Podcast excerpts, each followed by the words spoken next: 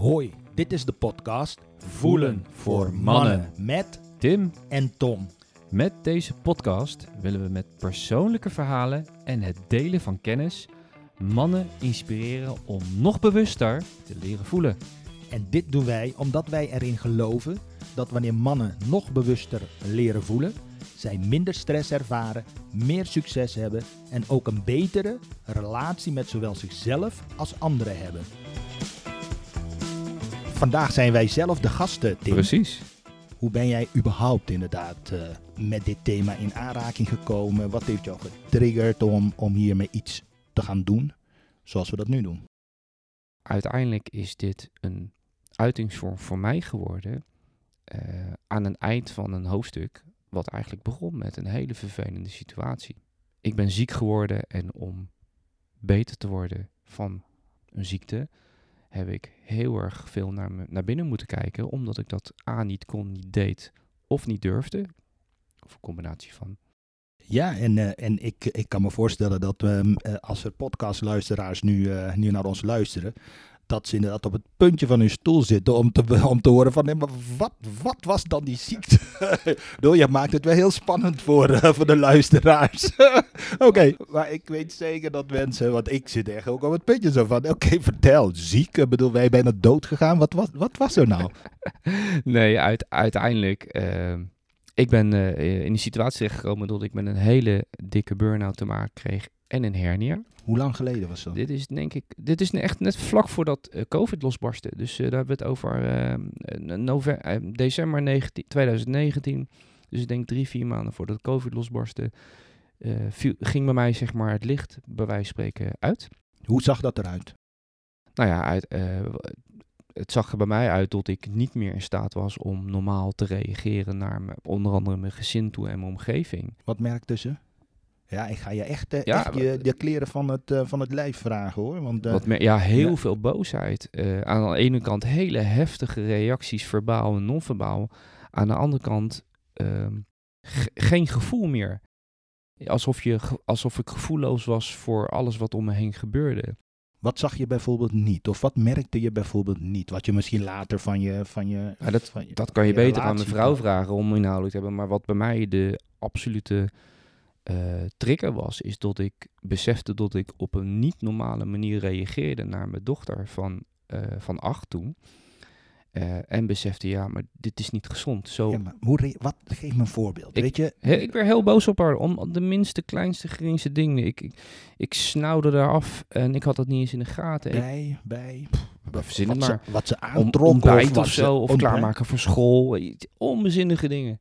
Daar zou, dat- het, het gaat om de huistuin- en keukendingen die iedereen meemaakt. Hè? Klaarmaken voor school bijvoorbeeld. Of wat trek je aan, of wat wil je op je brood. Ik noem maar even maar iets. En daar reageerde ik zo heftig op, alsof ik, in een, eh, alsof ik zo verschrikkelijk boos was. Eh, en die reactie lag zo ver af van waar het om ging.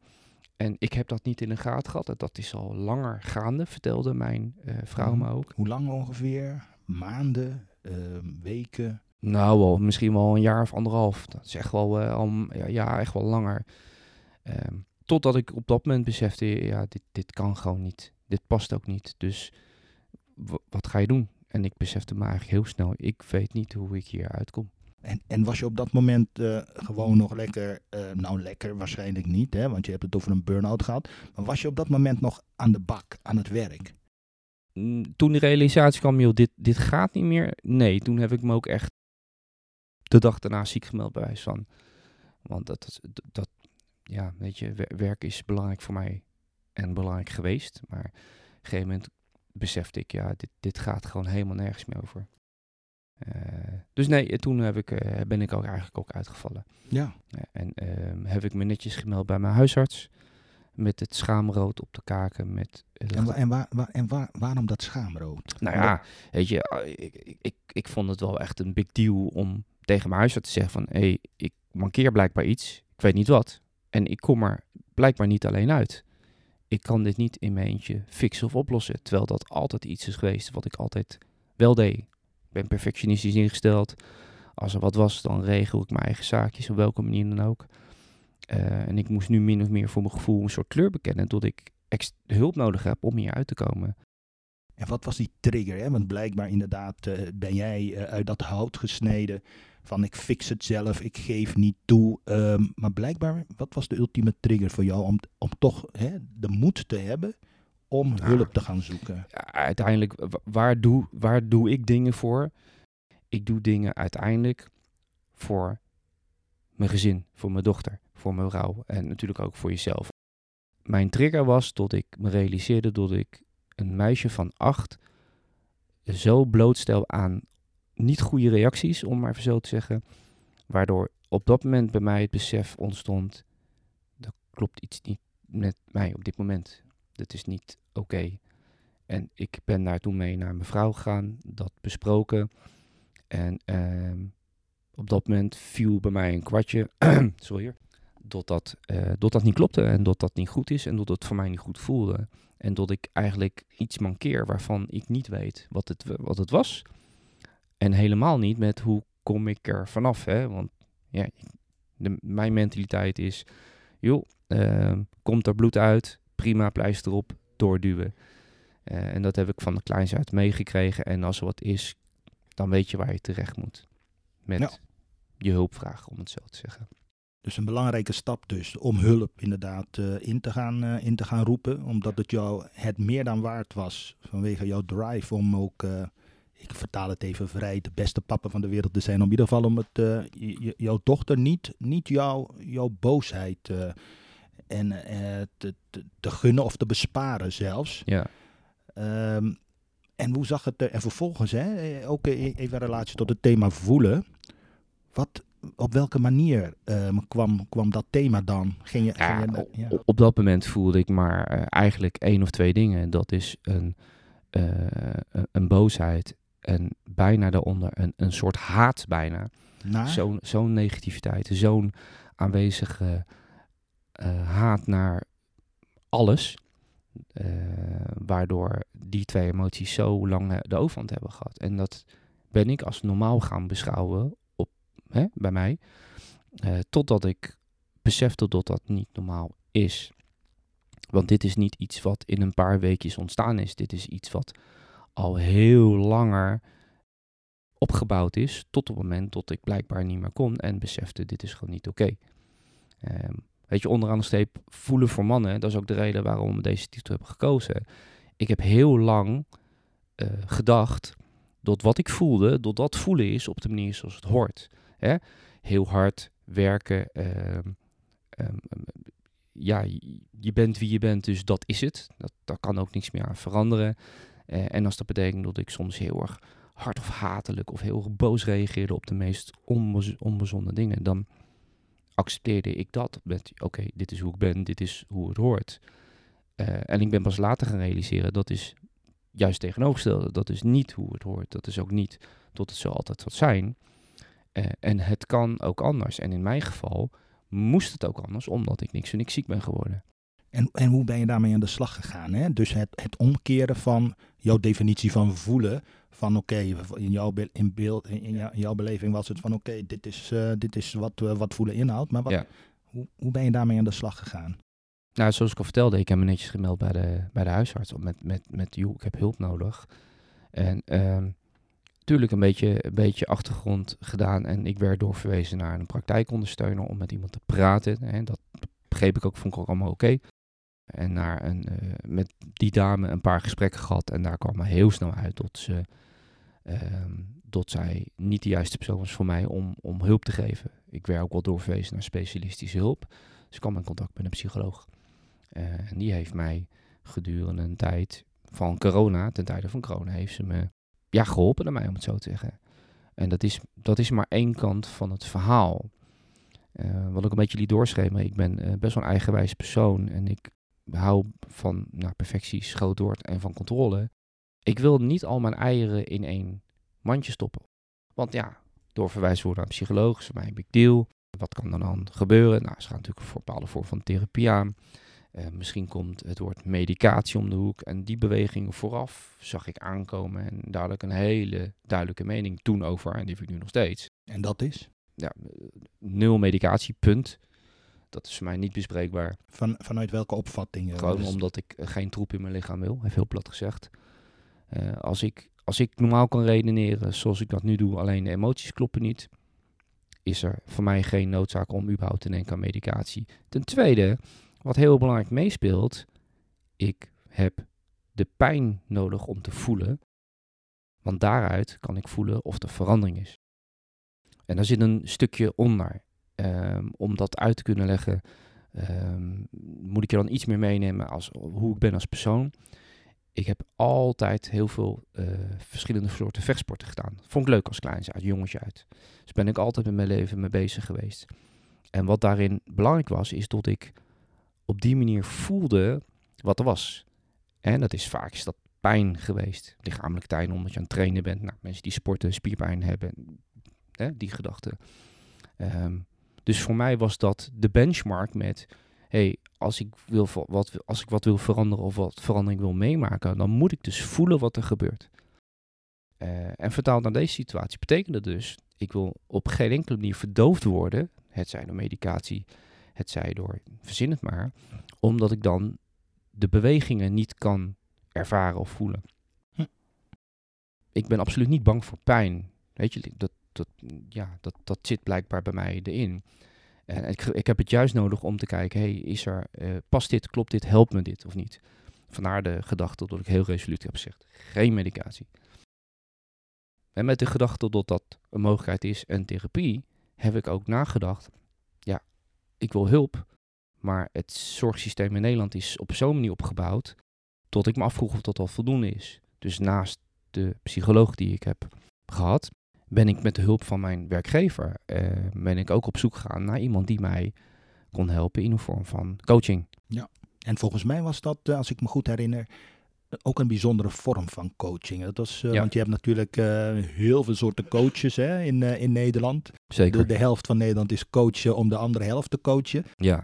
Maar wat was voor jou een, het criterium om, om een bepaalde coach te kiezen? Het criterium voor mij was, was daar volledige zelfcontrole in te hebben bij welk bedrijf en ook hè, wie mij daarin helpt. Dus niet, niet gebonden worden aan wat mijn werkgever aanbiedt, want dat was natuurlijk voor mij niet nat dan. En daarbij, het is, ik heb ook gezocht naar specialisatie met uh, burn-out en mentale klachten, omdat dat bij mij gewoon heel erg speelde.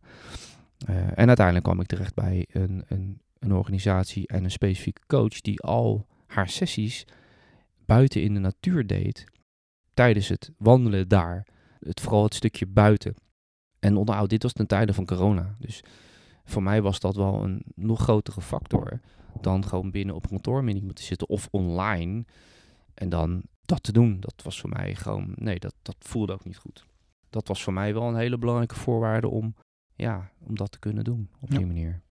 En had deze coach ook, uh, laat bijvoorbeeld in, in het repertoire wat, uh, wat zij had, want ik volgens mij was, is het, was het een vrouwelijke coach. Ja, het is een vrouwelijke coach inderdaad, ja. absoluut. Um, had zij ook nog iets bijzonders in het repertoire wat, uh, wat ook, laten we zeggen, aansloot bij jouw behoefte om dat er ook een, een hoog gevoelgehalte ehm, was, behalve het wandelen hè, in de ja. buitenlucht? En, laat ik zo zeggen, de specialisatie was natuurlijk gericht op wat ik wist wat ik had. Dat was een burn-out. Dus daar zocht je ook naar, in, naar je coach en in uh, haar behandelplan uh, of hoe de manier hoe ze daarmee omging, uh, raakt ze het onderwerp voelen natuurlijk ook aan. Want op dat moment was mijn gevoel min of meer uitgeschakeld. Ik voelde of niks, of ik voelde alleen maar acute boosheid en, en een woedebewijs van. En gedurende sessies en de tijd dat ik dingen heb mogen leren over mezelf met haar hulp, kon dat gevoel veranderd worden naar wat er nog meer mag zijn. Uh, en dat is een proces wat, wat, wat maanden heeft geduurd. Dat is niet in een 1, 2, 3 gedaan. Dat is wel iets wat mij verder heeft kunnen helpen. Uh, of in ieder geval opnieuw heeft kunnen laten ervaren. Wat voelen is. En wat er nog meer kan zijn dan alleen maar die twee primaire reacties. Boosheid, woede uh, en dan verdriet. Of in ieder geval, dat zit heel dicht aan elkaar. En uh, dus je hebt inderdaad uh, als gevolg van, uh, van, van een stuk begeleiding, hè, je coaching, heb je dus inderdaad meerdere dimensies van het voelen kunnen ervaren dan die twee, hè, of ja, verdoofd of, of boos zijn. Ja, zeker, zeker. Wat, wat, wat heeft dat vervolgens, ehm, dus je ging, er ging een nieuwe wereld voor je open, om het even zo te zeggen. Um, waartoe heeft dat dan vervolgens weer geleid? Wat, wat merkte je omgeving ervan? Of welke acties heb je in het verlengde daarvan nog verder ondernomen om door te gaan met je helingsproces? Mijn traject met, met deze dame heeft me in staat gesteld om weer verbonden te worden met mezelf op de manier zoals het misschien wel hoort of wat gezond voor een persoon is, om te beginnen. En vanuit daaruit te kijken, oké, wat gaat dat doen voor je, je, werk, je gezin en je om je heen. Dus ze heeft me uiteindelijk heeft ze me een ander punt van perspectief laten, eerst laten zien, maar daarna laten voelen. En dat heeft mij in staat gesteld om te kunnen kijken naar de situatie waar ik in zat. Een jaar ziek geweest, eh, heel lang voor dezelfde baas gewerkt, heel lang dezelfde functie gehad, hoog verantwoordelijkheidsgevoel, perfectionistisch ingesteld. Hoge loyaliteit. Heel hoog loyaliteit, absoluut ook. Ik kon daar uh, daarop terugkijken nadat ik dat van haar heb geleerd. En dat was de volgende fase in, oké, hier kom ik uit. Nou, dit mag natuurlijk nooit meer gebeuren. Dat, hè, dat spreekt voor mij voor zich, maar dat vond ik heel belangrijk. Maar dat betekent dat er misschien wel hele moeilijke keuzes gemaakt moeten worden. Of uh, andere wegen worden bewandeld die je daarvoor nooit had voorgesteld. En hielp dat traject uh, wat je doorlopen hebt om die nieuwe keuzes te maken vanuit een ander perspectief? Ja, zeker. Absoluut. Welke keuzes heb jij gemaakt op dat moment? Nou ja, uiteindelijk werd de keuze voor me gemaakt. Ik geloof heilig dat je uh, dat dingen op in je leven gebeuren met een bepaalde reden. En dat sommige dingen niet toevallig gebeuren. Maar mede door die hulp kwam ik tot de realisatie dat ik niet op op hetzelfde pad verder wil gaan qua werk en qua functie dan waar ik uitkwam. Voorheen was mijn gedachte echt altijd, joh, ik moet zorgen dat de brood op de plank komt. Goed voor mijn gezin zorgen. Als zij alles hebben, ehm, dan ben ik een goede vader of goede echtgenoot. En dan geluk enzovoort. Dus daar zit iets heel ouds in. En ik kwam eigenlijk tot de realisatie dat tot die gedachte voor mij niet meer paste. Ik kon niet in de oude programmering zeg maar verder, om het maar zo te zeggen. Dus dat betekent dat daar iets anders voor in de plaats mag komen. En ik wist bij God niet wat. Dat vond ik heel moeilijk om te, één te erkennen. En daarna te accepteren dat dit de keuze is die voor mij het beste is. En als gevolg dan ook te moeten accepteren dat daar misschien heel hele moeilijke keuzes op werkgebied genomen moeten worden. Ja. Dus door dat traject wat jij hebt doorlopen bij, bij jouw coach, ben je dus op een andere manier, laten we zeggen, heb je een andere um, dimensie heb je, heb je ervaren, heb je aangeraakt als het gaat om voelen. Ja. Waardoor jij inzicht kreeg en ook vervolgens uh, het, het ertoe zelfs heeft geleid dat je dus uh, je bewust werd dat, je dus, dat er dus andere keuzemogelijkheden zijn. Um, ondanks jouw, uh, jouw, jouw drive en jouw opvatting van dat ja, eigenlijk uh, dat, dat het belangrijkste is dat je brood op de plank brengt en een stuk veiligheid daarmee creëert. Dus het heeft jou dus jouw keuzemogelijkheden en de, de moed gegeven en het inzicht gegeven dat er andere keuzes mogelijk zijn. Doordat je dus ook op een andere manier blijkbaar bent gaan voelen. Ja, wat voor mij een hele belangrijke is geweest, is ik heb nooit beseft dat angst bij mij op een onbewust niveau zo'n grote drijfveer is geweest om bepaalde keuzes juist wel te maken of niet te maken. En die is zo leidend geweest in, nou eigenlijk een heel groot gedeelte in mijn leven. En ik heb nooit beseft dat daar een andere keuze in mag komen. Dus nog niet de angst leidt om bepaalde dingen te doen. Maar als je daar niet bewust van bent, dan weet je ook niet dat, het een, dat er een andere smaak in is of andere keuze in is. En dat heeft me onderaan de streep heeft me die ruimte wel gegeven om daarin te zeggen: oké, dit komt daar vandaan. Daar vind ik wat van, daar gaan we nog mee werken, maar dat is voor een andere keer hè, op, op inhoud. Maar het feit dat ik nu een andere keuze bewust wil maken, ondanks dat de angst in mij roept: nee, je moet zorgen dat het brood op lamp komt, je moet zorgen voor vastigheid, je moet je hoort het al. Die, dat stemmetje, um, die heb ik uiteindelijk niet los kunnen laten, maar die heeft niet meer de controle gehad in de keuzes die in de toekomst daaruit komen. En dat is een hele pittige voor mij. Ik vond het echt super moeilijk om dat te erkennen, maar ook te accepteren dat dat het gevolg kan zijn van, hé, hey, ik wil beter worden. En wat heb je daarvoor over qua prijskaartje? Ja. Dus, dus voelen, uh, hè, zoals je het beschrijft, uh, uh, ja, bedoel, we zijn niet voor niks deze podcast gestart. Dat heeft uh, zeker heel veel meerwaardes. Maar dat voelen kan ook inderdaad heel erg beangstigend zijn. Want dat betekent dus dat je ergens uh, terechtkomt En, ehm, en, en in jouw geval ook in een, in een situatie terechtkomt van dat je, dat je nieuwe keuzes mag maken met alle eh, consequenties die je nog niet kunt overzien. Dus voelen, eh, voelen ja, heel mooi, maar als je daar naartoe gaat, dan besef dus, dus ook, eh, realiseer ik mij nu met jouw verhaal, Ja. Van dat dat zou kunnen betekenen dat je dus spannende keuzes en nieuwe keuzes zou kunnen en mogen gaan maken. En dat, Je, je benoemt hem zelf zo zacht. Het werd uiteindelijk, ik moet andere keuzes maken. Vanuit een bepaald standpunt. En dan niet moet met een T op het eind, maar moet met een D erin. Want ik wilde niet terug. Ik ging niet terug. Eh, en ik, ik, ik kon ook niet meer terug, want ik weet wat, wat het me, waar ik vandaan kom en wat het me gaat kosten. Dus dat, voor mij was dat een, een deur die achter me dicht is gegaan. Waarvan ik wist, oké, duidelijk, dan is er maar één weg vooruit. Alleen ja, wat brengt de toekomst je? Dat is alleen maar onzekerheid. Ik vond dat zo angstig en moeilijk. Zeker als je inderdaad nog niet helemaal beter bent. dus je hebt heel veel moed getoond. ehm, eh, hè, je- door inderdaad dat je naar je gevoel bent gegaan onder begeleiding van. Ja. ben je in de, moest je, had je de moed en, eh, om vervolgens keuzes te maken. Welke, tot welke keuze heeft het geleid, Tim? Nou, uiteindelijk onderaan de streep tot ik voor mijzelf kies. Punt. Ongeacht wat de gevolgen daarvoor zijn. En wat heeft dat vervolgens, ook als je het heel specifiek hè, kijkt Ja. naar je carrière, Ja. tot welke stap heeft dat geleid? Tot welke nieuwe keuze heeft dat geleid? Dat ik inderdaad een, een vast dienstverband van eh, in dezelfde functie van tien jaar lang eh, opgeef. Eh, of in ieder geval dat, daar, dat, dat er een einde aan komt. Dat heeft ervoor gezorgd dat ik na 18 jaar een specifieke werkplek in Nederland eh, ga verlaten. Dat heeft ervoor gezorgd dat alles wat ik achter me laat aan de voorkant onzeker is. Want hoe ga ik mijn gezin onderhouden? Hè, wat, wat wil ik doen? Wat vind ik leuk? Wat- En dat waren vragen waar ik toen echt geen enkel antwoord op wist. Ja. Maar vervolgens, hè, bedoel, we kennen elkaar, we hebben elkaar ook intensief in die periode ook eh, gesproken. Hè. Ja. Dat was eh, waarschijnlijk ook echt zelfs nog een stuk een basis voor dit gezamenlijk project. Ehm, heeft het geleid tot een, een nieuwe baan.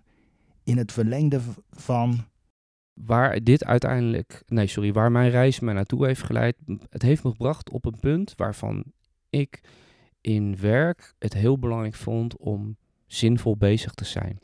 En voor mij was dat op dat moment, om zinvol bezig te zijn, was dat om iets terug te kunnen geven of terug te kunnen doen voor mensen die in eh, vergelijkbare situaties zitten. Dus mensen die in een hele vervelende situatie zitten, of dat nou ziekte is of wat dan ook.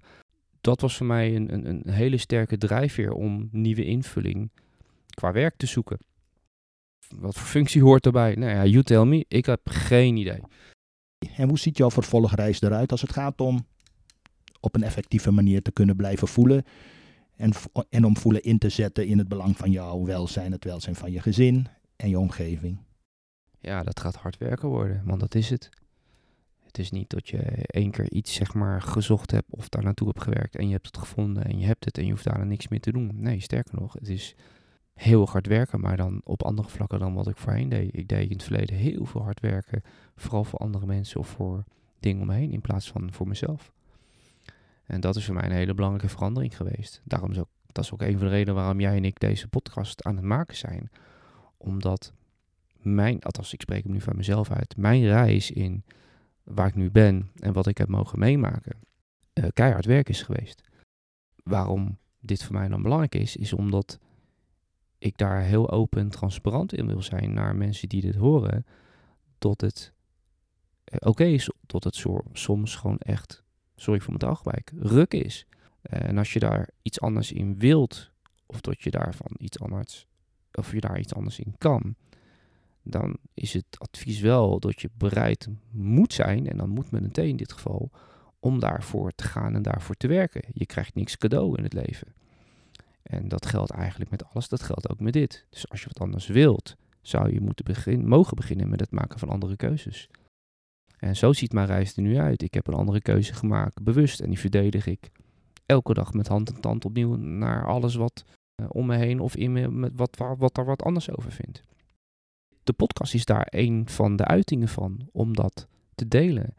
En eh, als alleen maar één persoon wat heeft aan de podcast in positieve motivatie of een stukje inzicht of een stukje herkenning of eh, het stukje besef, hé, hey, er zijn meer mensen die met deze gevoelens rondlopen.